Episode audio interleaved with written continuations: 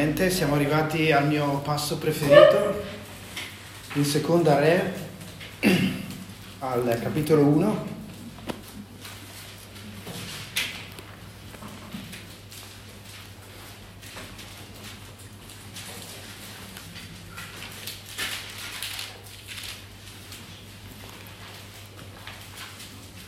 Versetti dal 23 al 25. Uh, seconda Re, ok, capitolo 2, dai versetti 23 al 25. No, quello là non mi piace, quello, quello là non mi piace così tanto, questo mi piace.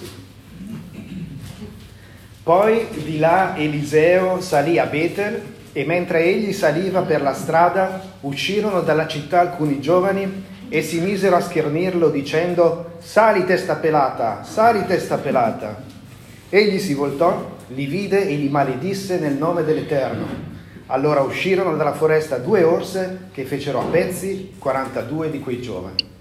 Di là Eliseo si recò sul monte Carmel e di là tornò quindi a Samaria. Che soddisfazione! Quando l'ho letto la prima volta ero veramente contento, dicevo, ah il Signore veramente protegge i pelati. Purtroppo approfondendo questo passo eh, è chiaro che il, il, Eliseo era pelato, e già questo è un onore, e, però diciamo che il Signore, il Signore, questi giovani hanno preso il pretesto di essere pelato per perseguitare Eliseo per un'altra ragione. Uh, sappiamo che Eliseo, lo leggiamo qua versetto 23, partì per salire verso Betel e Betel è questa città in cui l'idolatria più di tutte le altre città di, Israele propagava. E quindi questi giovani erano sulla strada verso la salita di Betel e quello che stavano facendo era ostacolare Eliseo verso l'ingresso di questa città sapevano che Eliseo veniva per parlare a nome dell'Eterno. E quindi hanno preso la sua testa pelata per insultarlo e per allontanarlo dalla, dalla città. E, e, quindi anche Eliseo, a differenza di quello che avrei fatto io, non li sta insultando perché uh, hanno diciamo, insultato la sua capigliatura, no? ma li sta maledendo per un altro motivo. Loro sono proprio maledetti perché sono persone che si rifiutano di accogliere il messaggio di Dio, di raccogliere il ravvedimento e sono induriti appunto tale da respingere l'opera e il messaggio di, di Eliseo. È per questo che Eliseo no, decreta la loro maledizione e a quel punto Dio decide di fare fuori questi giovani anche per dare un esempio a questo popolo. Ricordiamoci sempre in che situazione terribile è finito il popolo di Dio nella piena idolatria Abbiamo visto la volta scorsa come Eliseo riceve l'autorità di uh, andare avanti con il servizio di Elia. E il servizio di Elia, così come il servizio di Eliseo, è quello di uh, contrastare l'idolatria in Israele, di essere queste lampade, queste luci che portano la parola di Dio all'interno di un popolo che è completamente corrotto. E tutto quello che fanno, anche insegni, opere e prodigi durante il loro servizio sono tutti miracoli e prodigi che hanno a che fare con il contrastare il culto di Baal, di, di questa divinità. Eh, questa divinità eh, pagana che era considerata avere il potere sulla pioggia, sul fuoco, sul raccolto e soprattutto richiedeva anche dei sacrifici umani, eh, principalmente di sacrificare dei bambini al nome uh, di Baal. E quindi anche tutti i miracoli che vediamo vengono compiuti nel ministero di, non tutti, ma la maggior parte dei miracoli compiuti nel ministero di Elia e di Eliseo, vanno proprio ad agire all'interno di quello che era considerato essere il regno di Baal e quindi sono tutti, mm, la maggior parte, miracoli legati appunto al fuoco, eh, alla pioggia, al raccolto e anche miracoli che valorizzano la vita dei, dei bambini anziché uh, sacrificarli. E da questo punto di vista dobbiamo vedere quello che sta accadendo nelle pagine uh, di questo libro e questi giovani che stanno accogliendo Eliseo lungo la sua entrata a Betel chiaramente sono uh, completamente oppositori e quindi maledetti. Eh, c'è un passaggio nel Vangelo di Matteo, un versetto che possiamo leggere insieme in Matteo 24 al versetto 13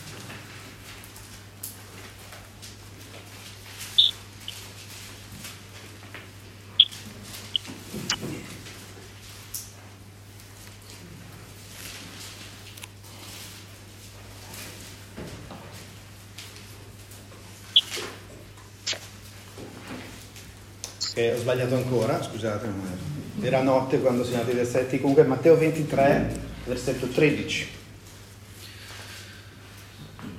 Ma guai a voi, scribi e farisei ipocriti, perché chiudete il regno dei cieli davanti agli uomini, poiché né entrate voi né lasciate entrare coloro che stanno per entrarvi. No? Questi giovani assomigliano a, a, questi scribi del Nuovo Testamento si mettono alla porta della città per impedire proprio che il servo di Dio entri ad aprire gli occhi a quelli che sono dentro. E non solo loro chiudono il regno dei cieli eh, davanti a se stessi, ma lo chiudono anche eh, davanti a coloro che cercano di entrarvi. Purtroppo questa opera prodigiosa delle orse che um, fanno fuori 42 giovani. Uh, di solito non viene contato tra i, i, miracoli, io l'avrei contato tra i miracoli fatti da, da Eliseo, ma va bene. Si trova comunque al centro di una decina di altri miracoli che vengono descritti da, in questo contesto, in questi capitoli uh, del secondo libro dei Re. Proviamo un po' a, a percorrerli rapidamente insieme. Il primo miracolo l'abbiamo visto la volta scorsa, in, sempre nel seconda libra dei re, dove eravamo prima, um, stesso capitolo, che adesso non ricordo qual capitolo 2. Seconda re, capitolo 2. Il primo miracolo è quello della divisione delle acque del Giordano se vi ricordate abbiamo letto la volta scorsa e vediamo al versetto 14 del capitolo 2 che Elio, Eliseo prese il mantello di Elia che gli era caduto di dosso, percosse le acque e disse dov'è l'Eterno, il Dio di Elia? Quando anche egli ebbe percosso le acque, queste si divisero di qua e di là ed, Eliseo passò. Quindi vediamo che questo miracolo è un miracolo che riguarda l'acqua, per esempio. Vi ricordo Baal, dio della pioggia, quindi l'acqua, è, nel regno di Baal queste, um, all'interno di questa religione di Baal. Il secondo miracolo si, lo leggiamo al versetto 19 in avanti, ma leggo solo a partire dal 23. No, abbiamo già letto questo. Versetto 19, gli abitanti della città dissero a Eliseo, ecco il soggiorno di questa città è piacevole, come mio signore può constatare, ma le acque sono cattive e il paese è sterile. Egli disse, portatemi un piatto nuovo e mettetevi del sale. Essi glielo portarono. Allora egli si recò alla sorgente delle acque, vi gettò il sale e disse, Così dice l'Eterno, io rendo sane queste acque e da esse non verrà più né morte né sterilità. In che ambito sta, sta lavorando qui Eliseo? Ancora una volta sulle acque, come nel miracolo precedente. C'è poi un terzo miracolo al capitolo 4, è il miracolo dell'olio della vedova, possiamo leggerlo questo, dal versetto 1 al versetto 7, in cui una donna, moglie di un discepolo dei profeti, gridò a Eliseo dicendo, il tuo servo, mio marito, è morto, e tu sai che il tuo servo temeva l'Eterno. Ora il creditore è venuto a prendersi i miei due figli per farli suoi schiavi. Eliseo le disse, che cosa devo fare per te? Dimmi, che cosa hai in casa? Ella rispose, la tua serva in casa non ha altro che un vasetto d'olio. Allora egli disse, va e prendi in prestito a tutti i tuoi vicini dei vasi vuoti e non chiederne molti, e più pochi. Quando sei rientrata, chiudi la porta dietro di te e dei tuoi figli, poi versa l'olio in tutti quei vasi, mettendoli da parte man mano che saranno pieni. Ella dunque si allontanò da lui e chiuse la porta dietro di sé e dei suoi figli questi le portavano i vasi ed ella vi versava l'olio. Quando i vasi furono pieni, ella disse a suo figlio, portami ancora un vaso, ma egli le rispose, non ci sono più vasi. E l'olio si fermò. Allora essa andò a riferire la cosa all'uomo di Dio che disse, va a vendere l'olio e paga il tuo debito. Con quel che resta vivrete tu e i tuoi figli.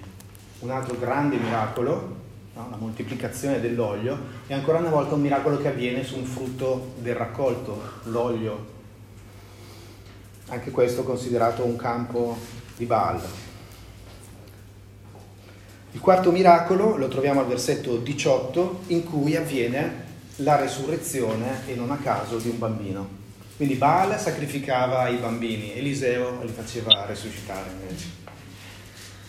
Leggiamo per esempio al versetto 18 sempre del capitolo 4, che quando il bambino crebbe, un giorno che era andato da suo padre con i mietitori, disse a suo padre, la mia testa, la mia testa. E il padre ordinò al suo servo, portalo da sua madre. Questi lo prese e lo portò da sua madre e il fanciullo rimase sulle ginocchia di lei fino a mezzogiorno e poi morì. Versetto 32. Quando Eliseo entrò in casa, vide il fanciullo morto e sdraiato sul suo letto. Egli allora entrò, chiuse la porta dietro loro due e pregò l'Eterno.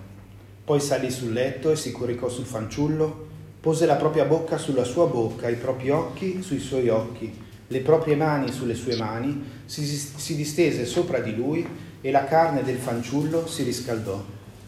Quindi l'Eterno quindi Eliseo si tirò indietro e andò qua e là per la casa. Poi salì di nuovo e si distese sopra il fanciullo.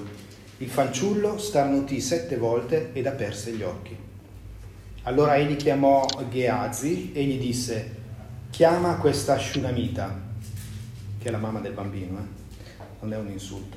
Egli la chiamò. Quando ella giunse da Eliseo, questi le disse, prendi tuo figlio. Così ella entrò e gli si gettò ai piedi, prostrandosi fino a terra, e poi prese suo figlio e uscì. Quindi, a differenza di Baal che fa sacrifici che uccidono i bambini, Eliseo, uomo di Dio, invece onora la vita dei bambini e fa risuscitare dai morti. Quinto miracolo lo troviamo nei versetti successivi al versetto 40, succede che qualcuno è tempo di carestia, qualcuno fa la minestra con una pianta velenosa, senza sapere che questa pianta è velenosa. E quindi al versetto 40 leggiamo che versarono la minestra agli uomini perché mangiassero e come essi l'assaggiarono esclamarono, c'è la morte nella pentola, o uomo di Dio, e non ne poterono mangiare. Eliseo allora ordinò, portatemi la farina. La gettò nella pentola e poi disse, versatene alla gente perché ne mangi. E non c'era più nulla di cattivo nella pentola. Quindi una minestra velenosa che doveva... Eh, diciamo che questa pianta che avevano utilizzato porta da...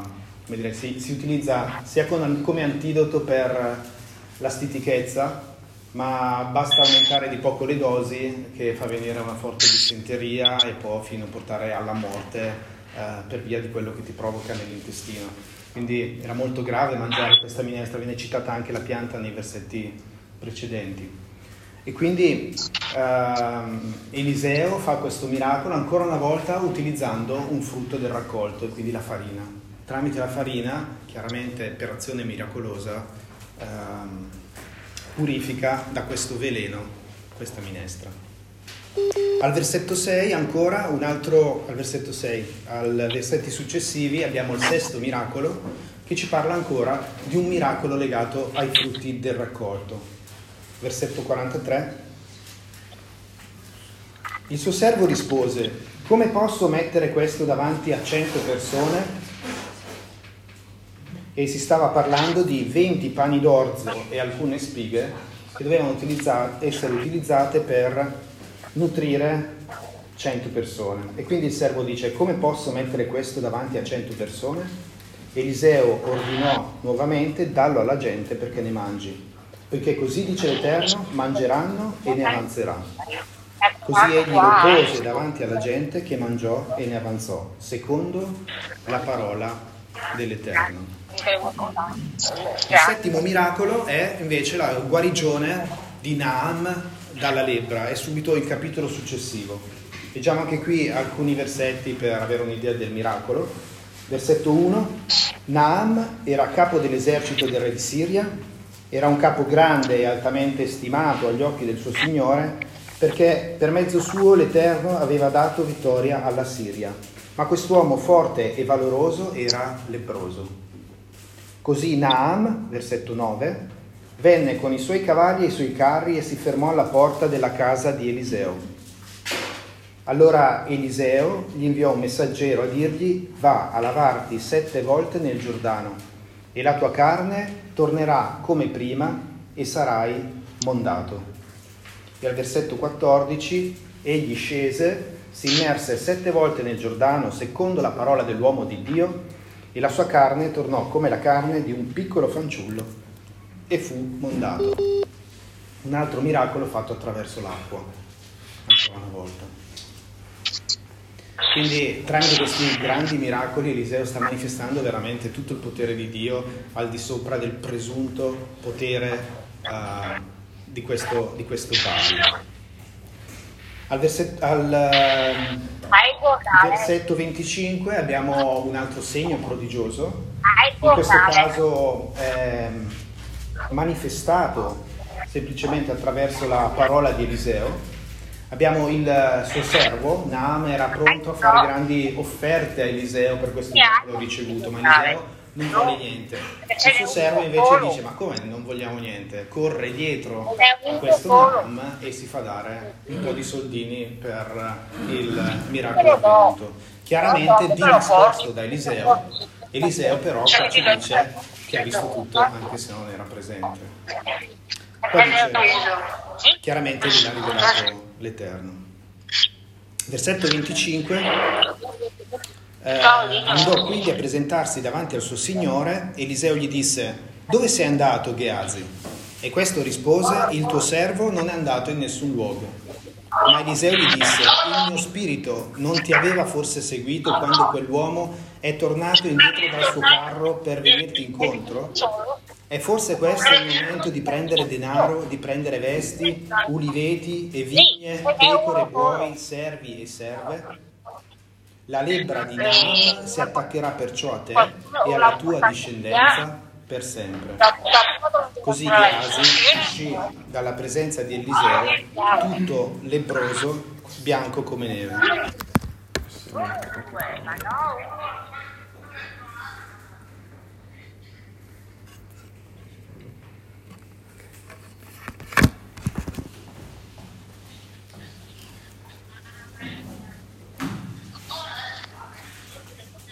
Abbiamo ancora due miracoli. Il nono miracolo si trova al capitolo 6, dal versetto 5 al versetto 7. Mentre uno abbatteva un tronco, il ferro della scude, scure gli cadde nell'acqua. Egli si mise quindi a gridare e disse, Ah mio Signore, questo l'avevo preso in prestito. E l'uomo di Dio domandò, dov'è caduto? Egli indicò a lui il posto. E allora Eliseo tagliò un pezzo di legno lo gettò in quel punto e fece venire a galla il ferro. E poi disse, prendilo. Così egli stese la mano e lo prese. Ancora acqua, eh, qua. E infine il decimo miracolo, è, in questo caso più che essere legato al culto di Baal, in questo caso legato invece a, al conflitto tra Israele e la Siria e si tratta di un prodigio per cui Eliseo tramite la preghiera ehm, fa colpire di cecità il, l'esercito eh, dei Siri. Leggiamo qualche passaggio anche in questo caso, al versetto 15 del capitolo 6. Il servo dell'uomo di Dio si alzò al mattino presto e uscì ed ecco la città era circondata da un esercito con cavalli e cavalieri. Allora il suo servo gli disse, Ah, cosa faremo mio signore? Egli rispose, non temere, perché quelli che sono con noi sono più numerosi di quelli che sono con loro. Poi Eliseo pregò e disse, O Eterno, ti prego, apri i suoi occhi perché possa vedere. E l'Eterno allora aperse gli occhi del giovane ed egli vide.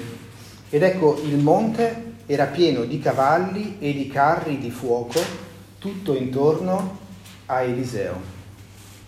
Ecco, questo ragazzo non è che fosse cieco, però Eliseo prega perché possa vedere qualcosa che si può vedere solo spiritualmente. C'era un esercito di carri di fuoco molto più numeroso dell'esercito siriano accampato a difesa di Israele.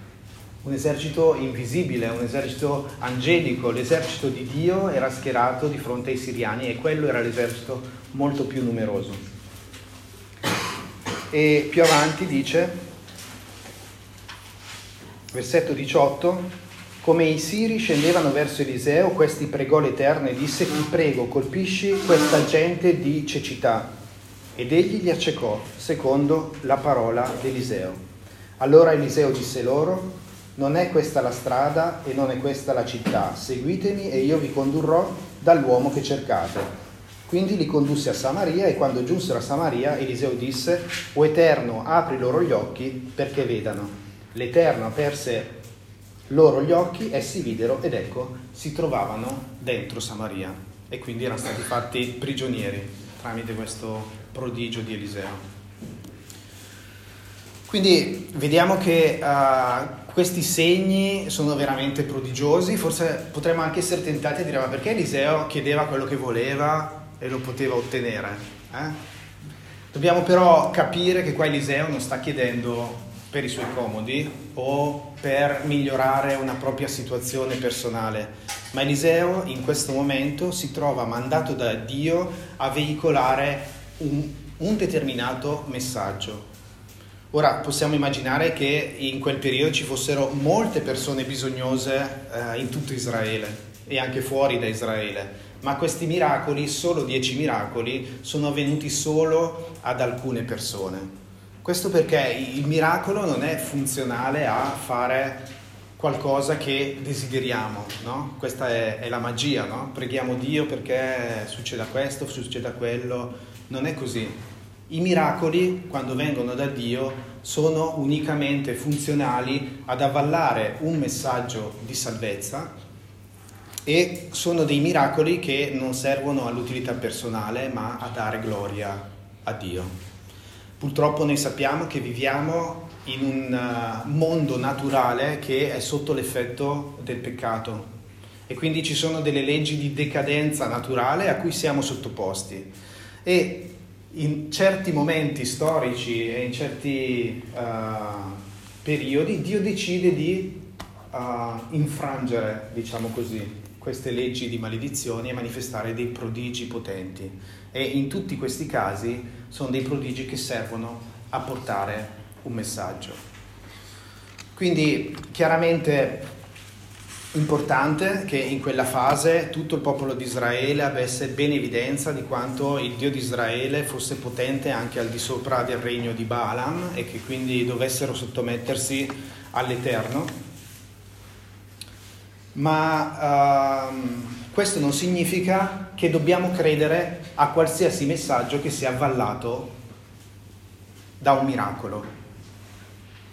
La scrittura ci mette in guardia su questo, perché vediamo in diversi passaggi che i miracoli vengono anche performati da Satana nella scrittura e anche i servitori di Satana possono imitare in qualche modo i miracoli di Dio, anche se solo fino a un certo punto possono farlo. Quindi non è un miracolo o una cosa prodigiosa che ci conferma che un messaggio viene da Dio, ma è il messaggio di Dio che, deve, che può talvolta essere confermato da dei miracoli. Quindi il vero discernimento che possiamo avere per capire se un miracolo viene da Dio o se non viene da Dio è innanzitutto se non contraddice il messaggio della sua parola. Quindi più che avere fede nei miracoli e nei prodigi, dobbiamo avere fede nella parola di Dio. E quando questo miracolo sostiene il messaggio della parola di Dio e non lo contraddice, e allora potrebbe anche essere un miracolo che che viene uh, da Dio. Alcuni esempi di come i miracoli possono essere anche attuati da uh, falsi profeti, da maghi, da servitori di Satana, lo vediamo per esempio durante le piaghe d'Egitto. Molti di voi forse conoscono già questi passaggi. Eh, guardiamo alcuni esempi, per esempio in Esodo al capitolo 7, vediamo come i maghi egiziani riescono a imitare i prodigi di Mosè, perlomeno per le prime piaghe. In Esodo al capitolo 7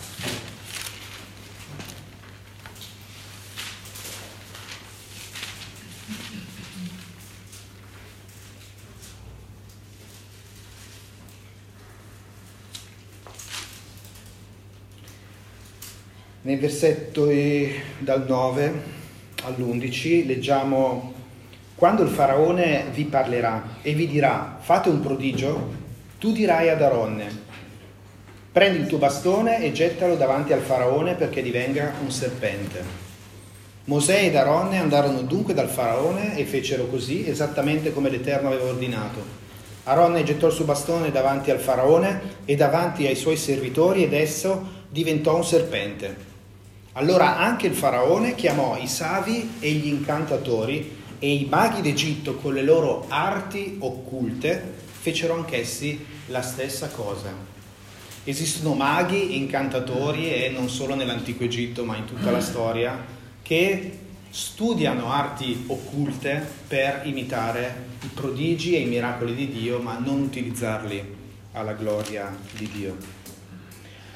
E al versetto 20 un, altro prodigio viene imitato ed è quello delle acque cambiate in sangue. Siamo al versetto 20 del capitolo 7. Mosè e Aaron fecero così, esattamente come l'Eterno aveva loro ordinato. Egli alzò il bastone, percosse le acque che erano nel fiume, davanti agli occhi del faraone e davanti agli occhi dei suoi servitori. Tutte le acque che erano nel fiume furono cambiate in sangue. E i pesci che erano nel fiume morirono, e il fiume divenne puzzolente, sì che gli egiziani non potevano più bere l'acqua del fiume. Così vi fu sangue per tutto il paese d'Egitto, ma i maghi d'Egitto fecero la stessa cosa con le loro arti occulte.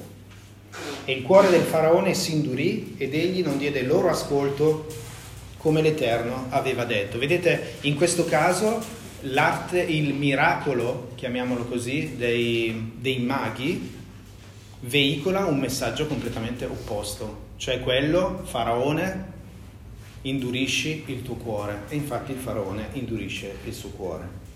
Una cosa che però ci meraviglia e anche ci, ci rincuora è che a un certo punto, al capitolo 8, al versetto 17, dopo che i maghi sono riusciti a replicare un altro prodigio, quello delle rane, si arriva a questo prodigio delle zanzare in cui i maghi a questo punto si fermano e le loro arti occulte non riescono più a imitare questi prodigi di Mosè. Versetto 17. Aronne stese la sua mano col suo bastone, percosse la polvere della terra, vi furono zanzare sugli uomini e sugli animali. Tutta la polvere della terra diventò zanzare in tutto il paese d'Egitto. Ma i maghi cercarono di fare lo stesso con le loro arti occulte per produrre zanzare, ma non poterono.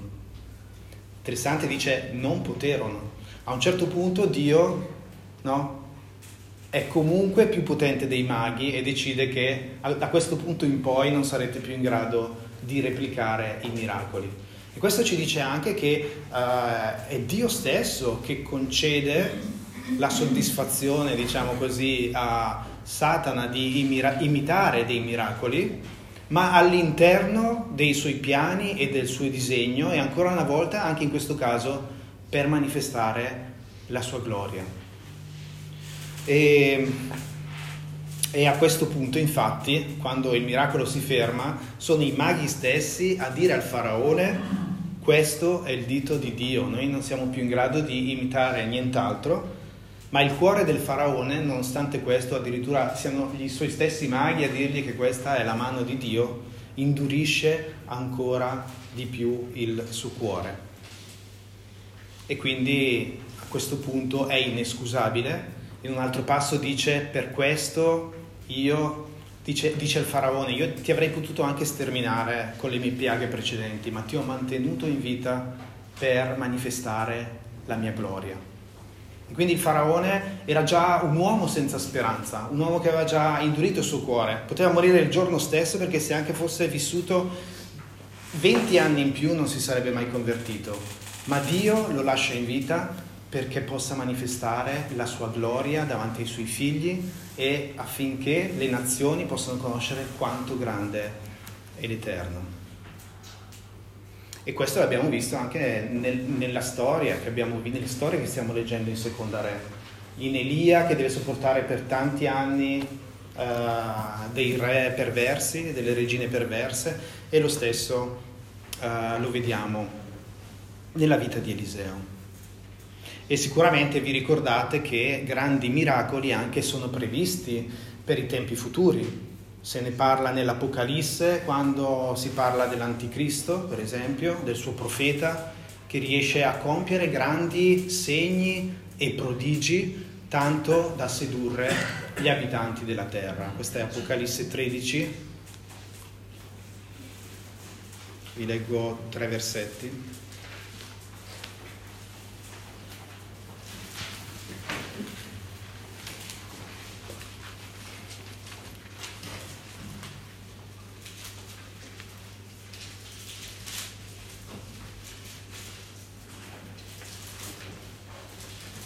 Al versetto 12 leggiamo che questa bestia esercitava tutta l'autorità della prima bestia davanti a lei, faceva sì che la terra e i suoi abitanti adorassero la prima bestia, la cui piaga mortale era stata guarita e faceva grandi prodigi, addirittura facendo persino scendere fuoco dal cielo sulla terra in presenza degli uomini.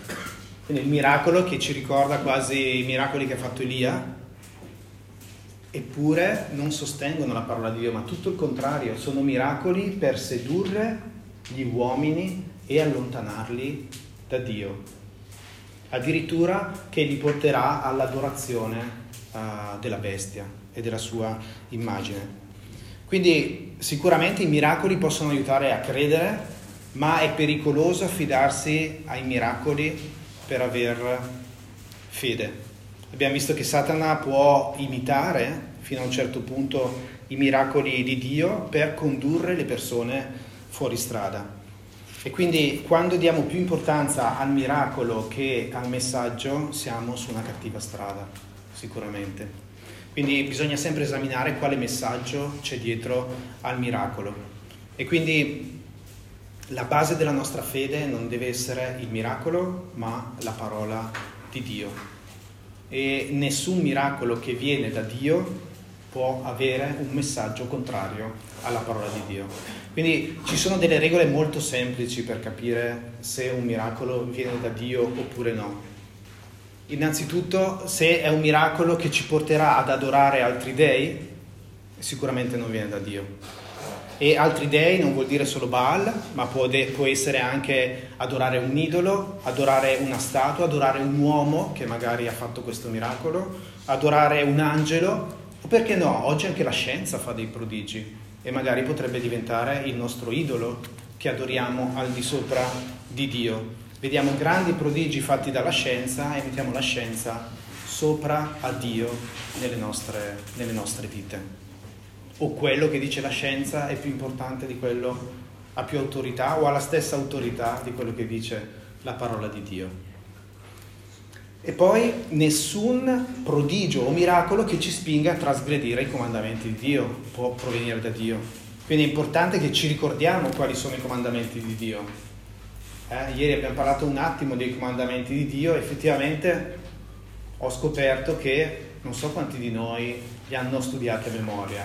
Io ho una reminiscenza dalla Chiesa Cattolica e me li ricordo a memoria tutti e dieci, anche se c'è una piccola differenza rispetto a quello che c'è scritto nella Bibbia, piccola mica tanto, perché è stato cancellato il comandamento proprio sul farsi le statue e adorarle.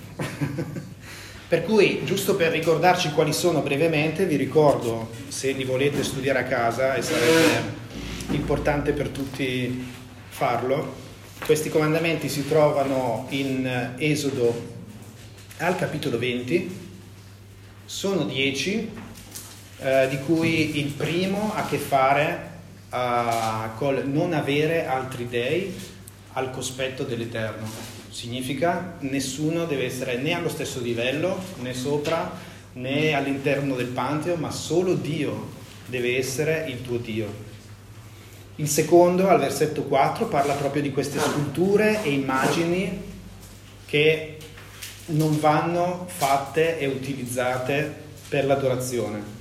Non ti farai scultura alcuna, versetto 4 del capitolo 20, né immagine, né alcuna delle cose che sono lassù nei cieli o qua giù sulla terra o nelle acque sotto la terra e non ti prostrerai davanti a loro. E già questo esclude una tonnellata di miracoli o di presunti miracoli di cui sentiamo parlare, magari in queste trasmissioni televisive no? del mistero. Il terzo comandamento è quello di non usare in modo superficiale, inutile, invano il nome di Dio e lo troviamo al versetto 7. Il quarto comandamento ci parla di santificare il giorno del riposo e lo troviamo al versetto 8 in avanti. E quindi abbiamo questi primi comandamenti, quattro comandamenti che riguardano la nostra relazione con Dio e poi si passa ai comandamenti che riguardano la nostra relazione con il prossimo. E non a caso il primo di questi è onora il padre e la madre, quindi di onorare i genitori. Uh, e poi ci sono quelli più facili da ricordare, che sono il sesto non uccidere, il settimo non commettere adulterio, l'otto non rubare, il nove non dire falsa testimonianza e il decimo non concupire o desiderare ciò che appartiene al tuo prossimo. E potremmo anche fare questo esercizio e ricordarceli al contrario, no? Perché se c'è il comandamento non uccidere, questo significa che siamo chiamati a onorare la vita e quindi pensare anche a tutto quello che la disonora deve essere lontano dai nostri pensieri. E possiamo fare questo esercizio con tutti i comandamenti, ma purtroppo non abbiamo tempo questa mattina. Quindi abbiamo parlato che nessun segno eh, deve portare ad adorare altri dei, nessun segno deve portare a trasgredire i dieci comandamenti e nessun prodigio ci deve portare a pensare di essere accettati davanti a Dio per le nostre opere, perché questo sarebbe un miracolo che contraddice il messaggio stesso del Vangelo. Nessun prodigio che aggiunga qualcosa al sacrificio di Cristo per la nostra salvezza o qualche altra condizione che non sia il sangue di Cristo per la quale noi possiamo essere salvati.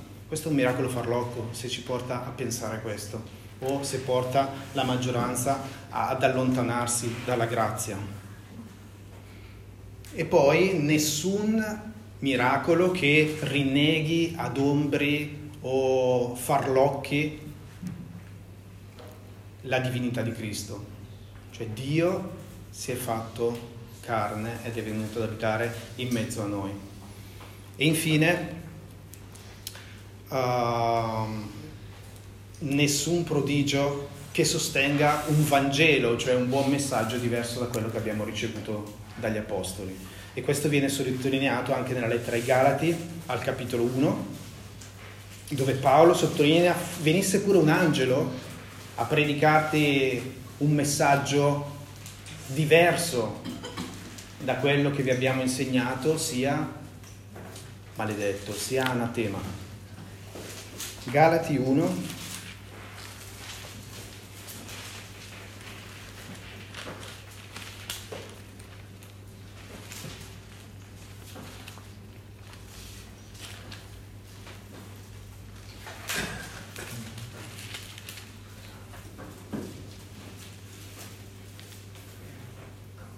versetti 3 e 9.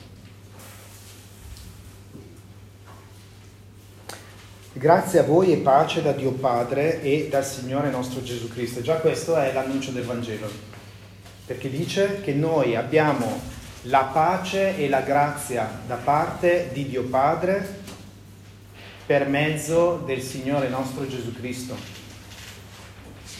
Ci basta quello non per le nostre opere, non per qualcosa che possiamo fare, non perché abbiamo visto un miracolo, non perché siamo bravi, ma perché Gesù Cristo, versetto 4, ha dato se stesso per i nostri peccati, per sottrarci dalla presente malvagia età, secondo la volontà di Dio nostro Padre, al quale sia la gloria nei secoli dei secoli. Amen. E mi meraviglio che da colui che vi ha chiamati mediante la grazia di Cristo passiate così presto ad un altro Evangelo, quindi a un'altra buona notizia, che non è un'altra buona notizia, ma è una fake news.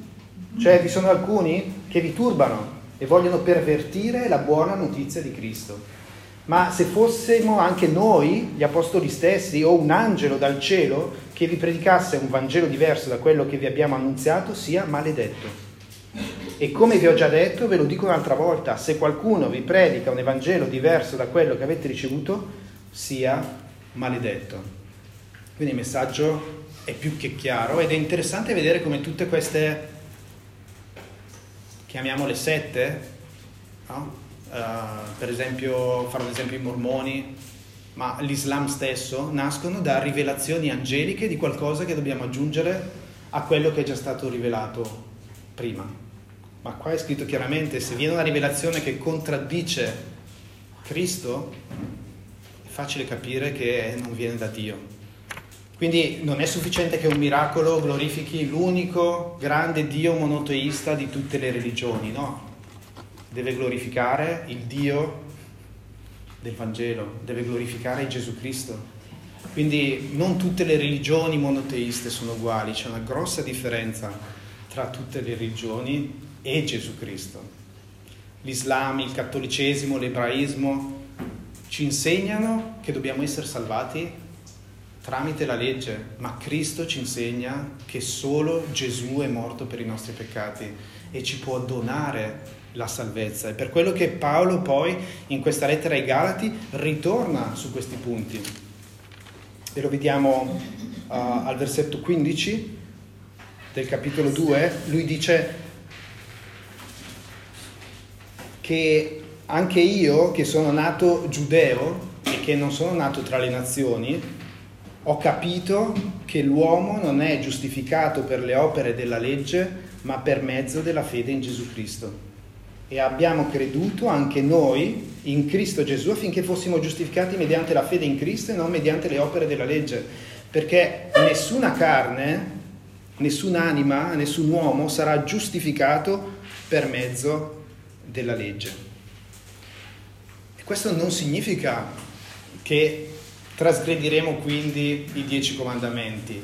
No, noi onoreremo Dio perché siamo stati salvati. E lo spiega il versetto 20, io sono stato crocifisso con Cristo.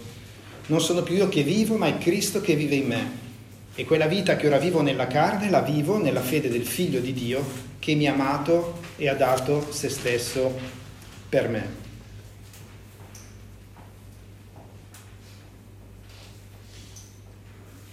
E ancora il versetto 18 del capitolo 5.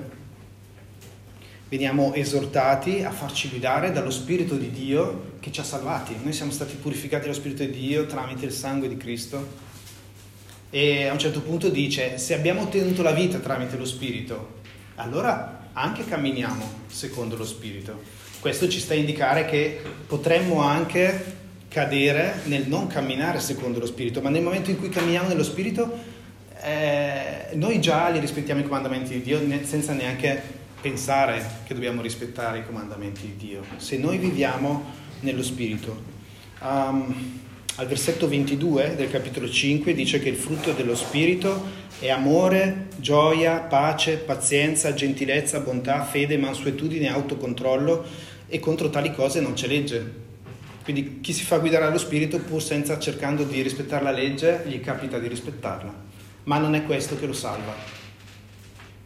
È sempre il sangue di Gesù Cristo che ti dà la salvezza. Contro tali cose non vi è legge, Ora, quelli che sono di Cristo hanno crocifisso la carne con le sue passioni e le sue concupiscenze. Se viviamo per lo Spirito, quindi se abbiamo ottenuto la vita tramite lo Spirito, camminiamo anche per lo Spirito. Non siamo vanagloriosi provocandoci e, invia- invidiandoci gli uni gli altri, no? Significa che può ancora succedere anche se abbiamo lo Spirito di fare queste cose, ma siamo esortati a non farlo. Fratelli, se uno è sorpreso in qualche fallo, in qualche peccato, in qualche sbaglio, voi che siete spirituali rialzatelo con spirito di mansuetudine, ma bada bene a te stesso affinché non sii tentato anche tu. Portate i pesi gli uni degli altri così adempirete la legge di Cristo. Se infatti qualcuno pensa di essere qualche cosa non essendo nulla, inganna se stesso. Ora ciascuno esamini l'opera sua e allora avrà ragione di vantarsi solamente di se stesso e non nei confronti degli altri. Quindi l'unico segno di cui abbiamo veramente bisogno è l'Evangelo di Dio. È questo il segno di cui abbiamo bisogno. E questa mattina abbiamo iniziato con questo bel salmo che parlava proprio dei prodigi. E l'ha detto anche Alder questa mattina, che l'unico prodigio, il più grande prodigio, l'unico prodigio a cui dobbiamo credere è quello che Cristo ha fatto per noi. E, ed è quello che Gesù ha detto quando gli cercavano un segno in Matteo 12,39, quando cercavano un segno da lui, gli dice questa perversa generazione non riceverà nessun segno se non il segno di Giona. No? Tre giorni nella tomba e la resurrezione. E lo stesso concetto viene ripetuto nel Vangelo di Giovanni al capitolo 2, versetti 18-19, e qua Gesù fa l'esempio che l'unico segno che vi sarà dato è il segno del Tempio distruggerò questo tempio in tre giorni, lo ricostruirò. Ma egli stava parlando del tempio del suo corpo e quando egli è risorto i discepoli si sono ricordati di queste parole e hanno detto ah ecco cosa voleva dire. Parlava di questo segno, non che avrebbe ricostruito il tempio di Gerusalemme e distrutto, ma che egli sarebbe risuscitato. E questo segno, questo miracolo, è l'unico miracolo che ci basta è l'unico miracolo che ci dà salvezza, è l'unico miracolo che ci sia grazia e pace davanti a Dio. Amen. Amen.